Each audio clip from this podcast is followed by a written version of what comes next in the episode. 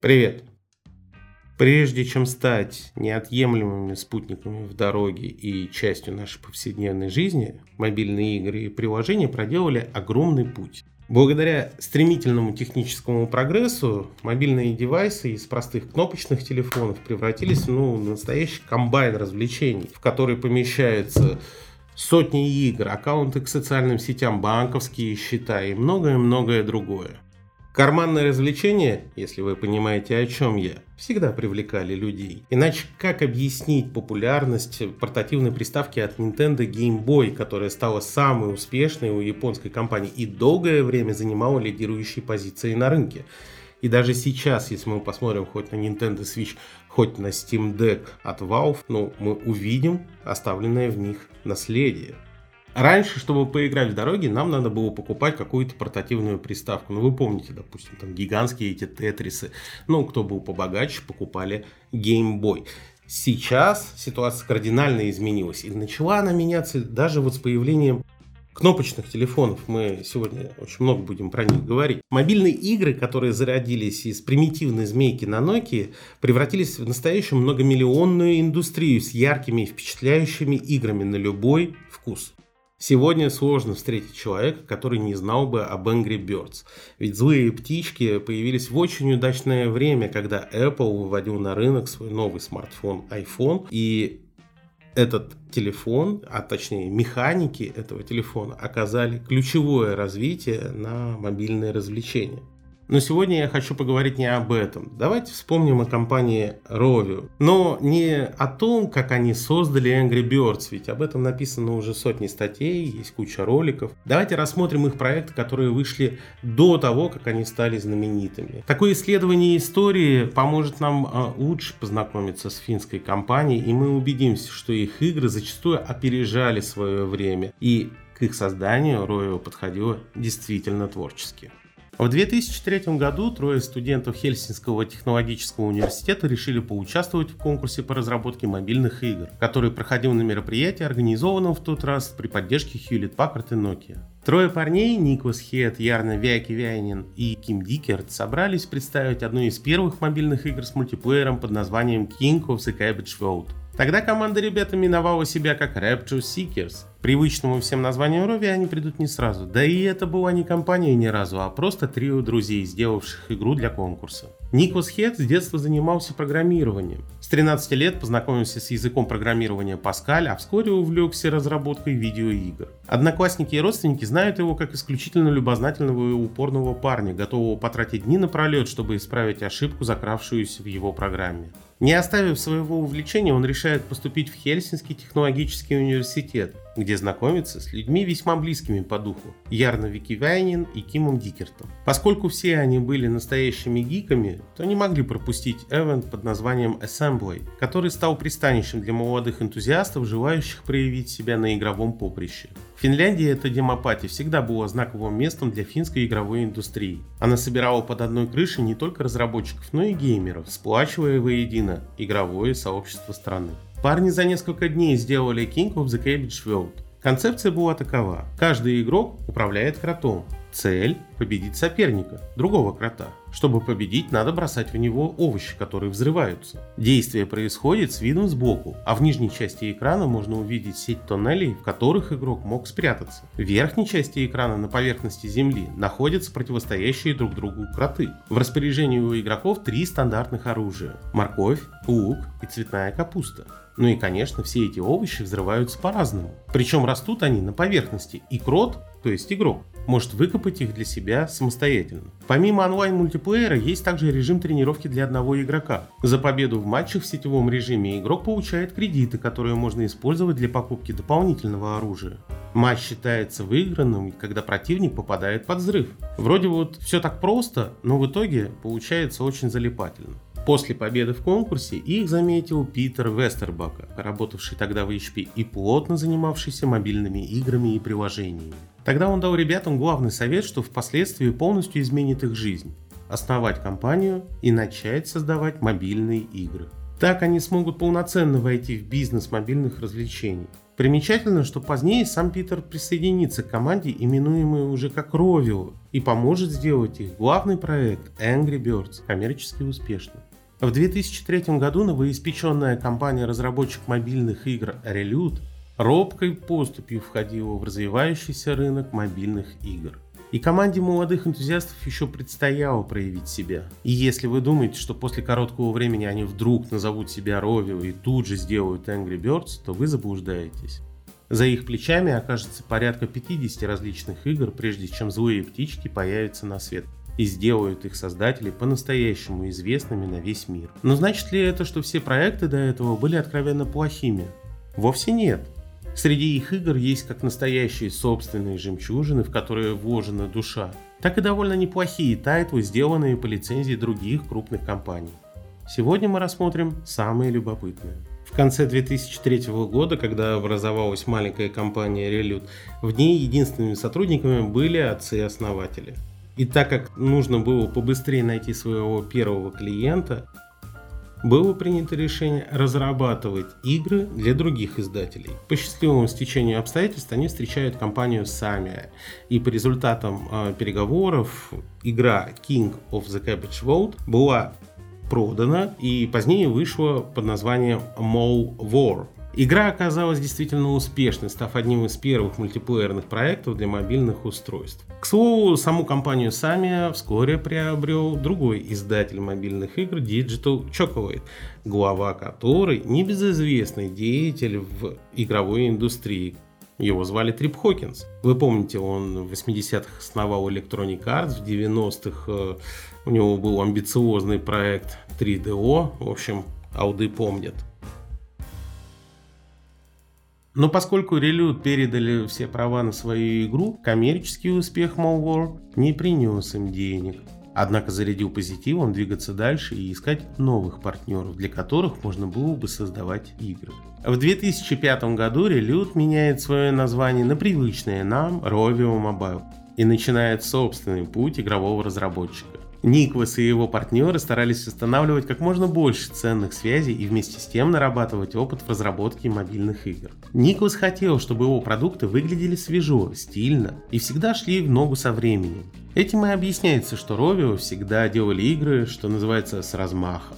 Визуально они выглядели красиво, мало в чем уступали своим собратьям с портативных консолей. И при минимальном бюджете создавалось ощущение, будто перед тобой дорогущий проект, даже имеющий собственный трейлер. А ведь в те годы такими вещами могли похвастаться только крупные проекты на больших консолях PlayStation, Xbox и Nintendo. В 2005 году свет увидел пазл-хоррор под названием Ducky Sphere. Это собственная франшиза Rovio, достаточно продвинутая игра для своего времени. Эдакий самобытный Silent Hill для мобильных телефонов. Поскольку финский разработчик был еще новичок, особенно на западном рынке, в распространении в США ей помогала Hands-On Mobile. Это крупный издатель мобильных игр, имевший тогда не только опыт, но и хорошие связи. Ранее они выпускали такие игры, как Spider-Man Ultimate, Star Trek Nemesis, Blade Trinity и другие крупные проекты с громкими именами. Поэтому выбор партнера для финских парней оказался весьма удачным. Да и сама игра не подкачала. В ней разворачиваются события из жизни вымышленного героя Томаса Вардена, который должен исследовать больницу, чтобы найти свою дочь. Вообще, по изначальной задумке, он, по идее, должен был просто забрать ее оттуда, как следовало из телефонного звонка жены. Но с первых минут стало понятно, что главного героя ждет череда мистических событий и тьма. А это то, с чем он будет сражаться все время, пока вместе с семьей не покинет стены госпиталя городка Грим-Оак. По ходу дела становится ясно, что нужно спасти как можно больше пациентов, и главный наш враг – это темнота. Точнее, монстры, затаившиеся во тьме, и единственное, чего они боятся, это свет. Так Томас должен в буквальном смысле освещать себе путь, чтобы найти свою дочь. Но на самом деле игровой процесс также подразумевает, что придется спасать и других пациентов, затерявшихся в темном помещении. Это поощряется тем, что дают дополнительные жизни, ну а пока есть фонарик или лампа, нам ничего не угрожает. Примечательно, что спасение людей здесь обставлено несколько креативно. Недостаточно лишь просто подойти к ним и нажать какую-то кнопку. Важно, чтобы человек был окружен светом, только тогда можно считать, что он будет в безопасности. Пока ты проходишь уровень, надо следить, чтобы он не оказался в темноте. Для этого можно также открывать окна, откуда будет поступать защищающий от монстров свет. Вместе с тем предстоит разгадывать головоломки, а также находить ключи, дающие возможность открыть нужные двери и шкафчики, разбирать сваленные в кучу коробки, заграждающие выход в следующую комнату, ну и так далее. Спасаться от монстров придется по-всякому. То проходить по маршрутам, освещенным тусклым светом, не задерживаясь в темных углах, а часто даже будем фонарик оставлять на полу, чтобы освещать нужную нам сторону, пока разгадываем очередную головоломку. Также предстоит пользоваться зеркалами, которые отражают свет. Учитывая напряженную музыку и хороший визуальный стиль, игра получилась очень атмосферной и по-настоящему живой. В нее хочется погружаться снова и снова. Фактически Ducky Sphere стала первым знаковым тайтлом для Rovio. Среди игроков она обрела определенную популярность. Профильные журналы тоже одаривали игру хвалебными отзывами с хорошими оценками. На мобильных платформах тогда не часто можно было встретить игры, где все так хорошо продумано. Диалоги персонажей, записки, все в духе полноценных приставочных игр, чего так не хватало тогда мобильным проектам. Успех первой части сделал возможным выход еще двух сиквелов, которые последуют в 2006 году. Также в 2005 году Rovio разработала и сама издала игру под названием Pay to Kill. С виду незамысловатый стелс-экшен, с видом сверху, где ты играешь в роли наемника Рамона Спектра, и твоя задача уничтожить как можно больше террористов и, главное, их босса. В каждом уровне есть свой главарь, отличающийся как внешним видом, так и характеристиками, то есть традиционно такие ребята более стойкие и сильные. Устранять врагов можно по-разному. Ради удобства геймплея разработчики сделали так, что с прицеливанием не будет никаких проблем. Достаточно просто навести цель, и если объект будет в зоне досягаемости, то главный герой начнет стрелять автоматически. Это довольно удобно и спасает от множества ошибок. Поскольку это стелс-экшен, то предстоит много прятаться. В принципе, это не обязательно, но такой вид прохождения игра поощряет больше, нежели прямое столкновение с противниками. Можно даже спрятаться в шкафу, если в комнату вот-вот зайдет террорист, а у тебя недостаточно жизни, чтобы быть уверенным в успешном исходе стычки. После завершения каждого этапа можно прокачивать характеристики своего бойца, увеличить ему точность стрельбы, скорость ходьбы или улучшить броню. Соответственно, тактика прохождения непосредственно зависит от того, чему ты отдаешь предпочтение в прокачке. В духе Rovio делать игры внешним видом, напоминающие олдскульные проекты, но с приятными деталями и тонкостями геймплея, коих не часто встретишь в других играх. Pay to Kill не стала популярной, но все же это любопытная игра, в которую будет интересно поиграть даже сегодня, особенно тем, кто скучает по старым добрым мобильным проектам. Но финские ребята умеют не только всякие боевички до аркады выпускать. В их послужном списке есть самая настоящая реал-тайм стратегия. War Diary Barma это довольно продвинутая стратегия в реальном времени для платформы Symbian Series 30. Игра повествует о событиях, происходящих во время японского вторжения на азиатский континент в период Второй мировой войны. Игрок командует небольшой группой бойцов-союзников, призванных помочь защититься от императорских войск. Отряд солдат состоит из стрелков, разведчиков, медиков и радистов. И ключевая тактическая особенность в том, что каждый из них влияет на передвижение и функционирование группы в целом. Примеру, стрелки добавляют огневую мощь, медики помогают залечивать раны, разведчики дают дополнительную скорость, а радисты, как никто другой, умеют вызывать воздушные удары. По мере продвижения по игре появляется возможность добавлять новых бойцов каждого типа, тем самым увеличивая боевые возможности своего отряда. Задачи на каждой миссии довольно обыденны для партизанов того времени. Это и нападение на вражеские базы, и спасение военнопленных, и подрыв мостов, имеющих для японцев стратегическое значение, Обычно вы начинаете из определенной точки на карте, добираетесь до другого места, выполняете задания, а затем убираетесь из поля зрения целым и невредимым. Пусть игра поначалу выглядит как-то сложно, но на самом деле это хорошее развлечение, где мозгу не нужно много напрягаться. Весь геймплей проходит на расслабоне, игра действует прямо-таки убаюкивающе. Вот уж не перестаешь удивляться, насколько творческая команда разработчиков собралась у Rovio. Они показали, что могут выпускать самые разные игры. И к слову, War Diaries не ограничился одной лишь игрой, и всего в серии вышло три части.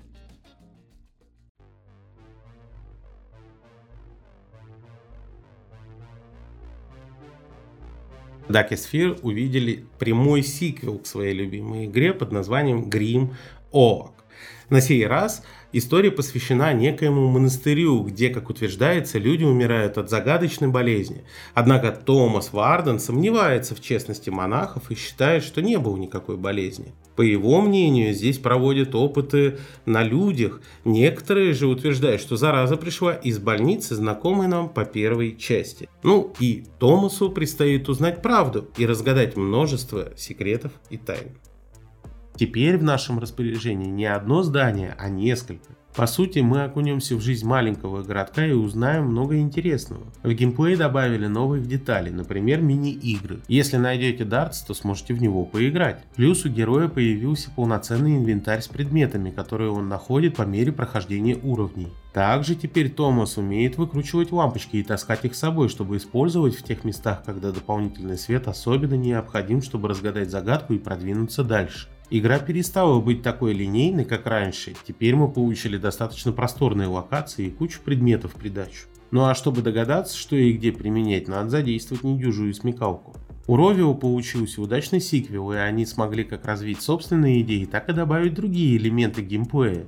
Есть подозрение, что вдохновлялись они survival хоррором Resident Evil.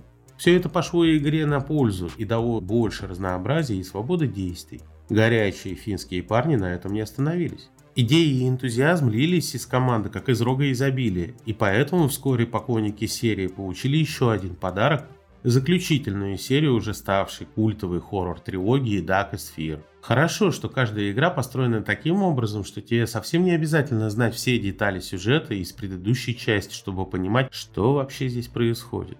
В третьей части уже не нужно бродить ни по больнице, ни по монастырю. Теперь главная задача Томаса – это найти четыре ингредиента противоядия для больной дочери, иначе ее чудовищное нутро возьмет вверх. Впрочем, оно-то и пригодится нам в игре, поскольку теперь мы можем управлять не только Томасом, но и его дочкой. Разумеется, у них разные способности. Да и основная идея Даки Sphere никуда не делась. Нужно манипулировать источниками света, чтобы освещать себе путь и не оказаться в объятиях монстра во тьме. Однако дочь Томаса, наоборот, может прятаться во мраке, ведь она его не боится. Более того, будем использовать ее сверхспособности в облике чудища. Так она сможет толкать слишком тяжелые предметы. Используя возможности каждого из персонажей, бродим по уровням, помогаем друг другу и решаем разные головоломки. А главное, ищем компоненты для того, чтобы изготовить противоядие для любимой дочки. Графика со времен первой части не стала краше. Откровенно говоря, для своего времени она уже ничего выдающего из себя не представляла. Но людям Даки Сферы полюбилась не картинкой, а умелым дизайном и самобытной атмосферой, в которую хочется погружаться и не спеша проходить уровни, разгадывая тайны и решая проблемы, выпавшие на долю главного героя Томаса. У ребят из Ровио определенно была какая-то страсть к хоррор-тематике.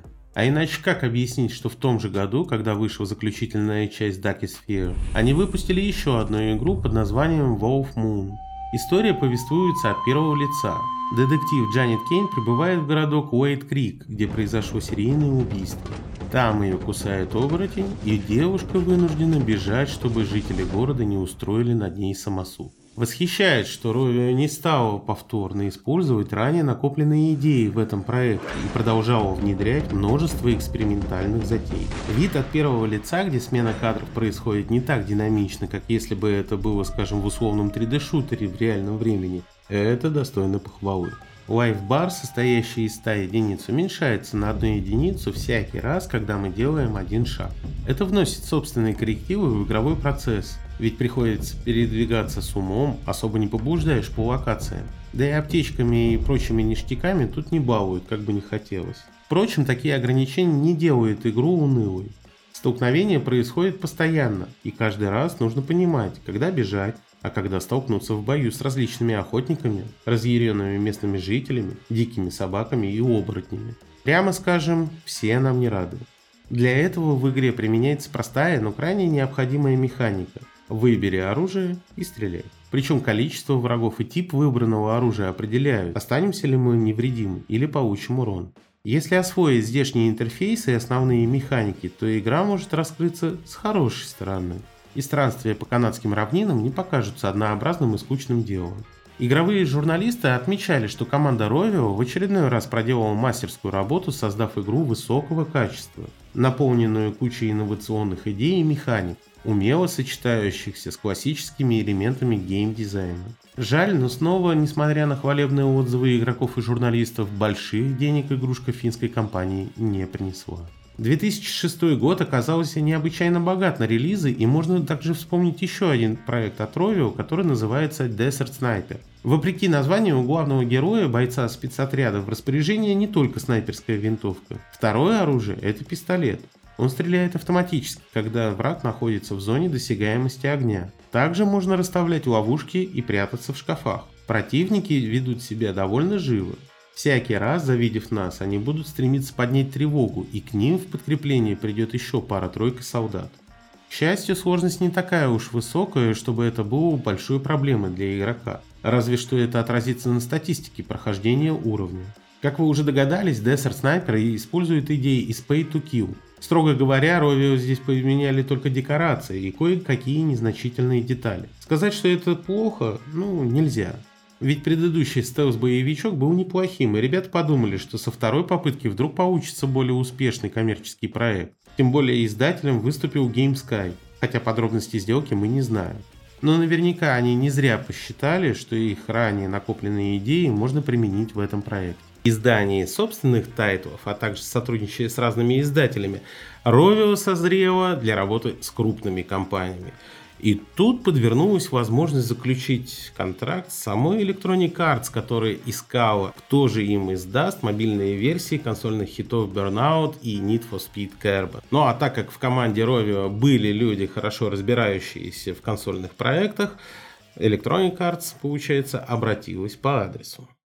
В 2006 наряду с другими проектами Rovio на свет вышла мобильная версия Need for Speed Carbon, гонка, известная игрокам по всему миру. Electronic Arts знала, что их аудитория в мобильном сегменте пока что не очень велика, особенно если сравнивать с тем, чего они добились на приставочном поприще. Но они хотели расширяться в этом направлении, а потому контракт с Rovio был полезен обеим сторонам.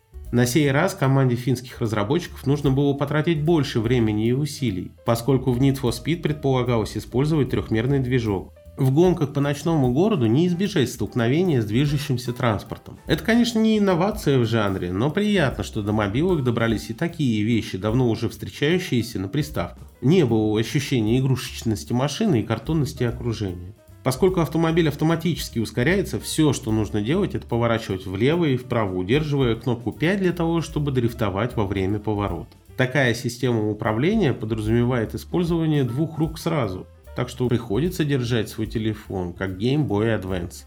В режиме карьера предстоит пройти множество гонок одну за другой, постепенно повышая свой уровень. Был также режим Pass and Play, в котором можно играть против друзей, участвуя в гонках и демонстрируя лучшее время прохождения круга. В общем, мобильная версия Need for Speed Carbon получилась необычайно крутой для того времени. Оптимизация тоже не подкачала. На Nokia N70 игра запускалась довольно бодро, и графика была на хорошем уровне. В то время на рынке уже были представлены портативные консоли нового поколения Nintendo DS и PlayStation Portable. Мобильная версия получилась не сильно хуже PSP версии, хоть и проще и уже заметно краше DS версии ввиду достойного трехмерного движка. Имея ранее хороший опыт сотрудничества с Rovio, Electronic Arts подписывает с ними следующий контракт на разработку очередной мобильной версии консольного проекта – Burnout.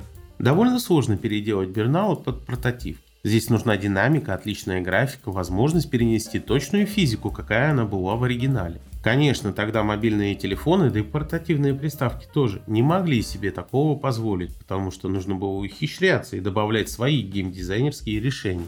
На сей раз камера с видом сверху. Стандартной структуры уровней нет, все построено на дуэлях между игроком и противником. Также исчезли любые повороты на дороге и вместо них теперь очень длинные и прямые автострады, по которым можно мчаться на максимальной скорости. Подобные заезды построены по разным принципам и имеют несколько вариантов.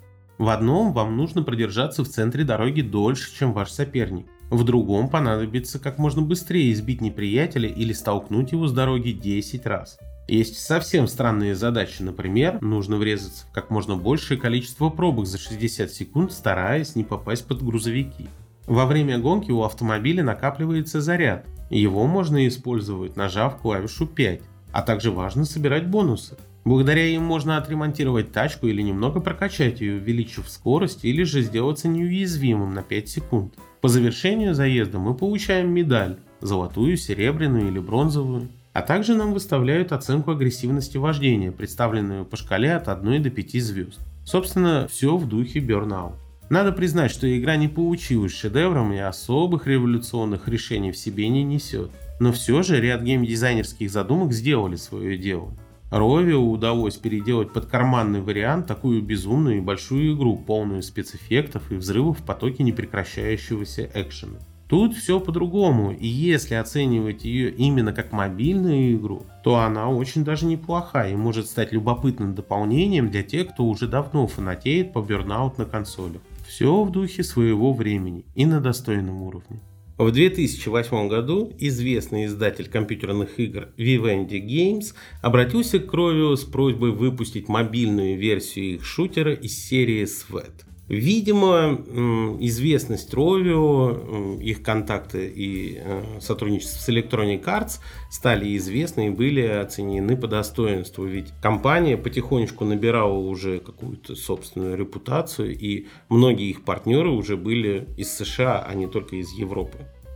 В Sweat Elite Troops мы управляем одним офицером, а еще двое следуют за нами повсюду, действуя в качестве подкрепления. Также они могут разведать обстановку, если получат от нас соответствующий приказ. В нашем распоряжении немало оружия. Пистолет, который позже будет заменен на гораздо более мощные пушки, гранаты, щиты и прочие приспособления элитного спецназа. Наша основная задача – устранять террористов, освобождать заложников, а иногда даже взламывать компьютеры, зашифрованные вооруженными преступниками.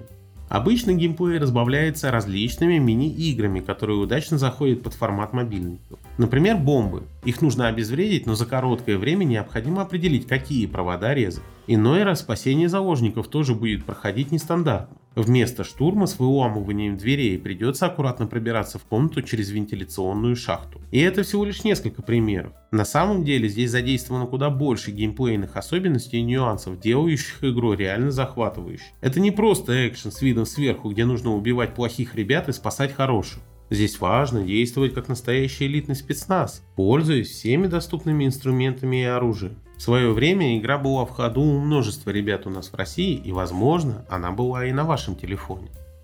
Как мы увидели, Ровио с самого начала не боялась экспериментировать и делала ставку на креативный геймплей. Да, порой идеи они заимствовали из других проектов, но всегда их реализовывали достаточно удачно и своеобразно, но учитывая рамки ограниченной мобильной платформы. Их игры могли похвастаться глубиной сюжета, изобиловали деталями и имели зачастую хороший геймплей, способный предложить гораздо больше, чем просто ходи, убивай, собирай, как это было у большинства мобильных игр того времени. Да и подобного подхода, чтобы все сделать как можно более казуально, придерживается и сейчас большинство разработчиков мобильных игр. Финская студия старалась сотрудничать со множеством компаний, как с мелкими, так и с огромными, такими как Electronic Arts. Они разработали свыше 50 игр для самых разных мобильных платформ, не обойдя стороной даже небезызвестную Nokia Engage. Но, к сожалению, ни одна из них не обрела коммерческого успеха настолько, чтобы стать известной на весь мир и принести своим создателям деньги и славу. Но, как известно, терпение и труд рано или поздно вознаграждаются. Ровио, наконец, получает заслуженную славу, когда в 2009 году выходит Angry Birds. Вовремя почуяв перемены в сегменте мобильных игр, Команда обращает свое внимание на то, что делает Apple. А делали они ставку на использование тачскрина и необычайную простоту геймплея. Игра получилась понятной и доступной даже для самых юных игроков. Так Rovio становится всемирно известной компанией, после чего целиком и полностью переключается на поддержку и развитие только одной своей игровой серии. Angry Birds. Все ранние проекты уже в прошлом и стали теперь уже частью эволюции мобильного гейминга, а также поучительная история о том, как кропотливый труд и стремление постоянно развиваться, не боясь воплощать разные творческие идеи, рано или поздно приводят к успеху. Что еще добавить? Лайк, подписка,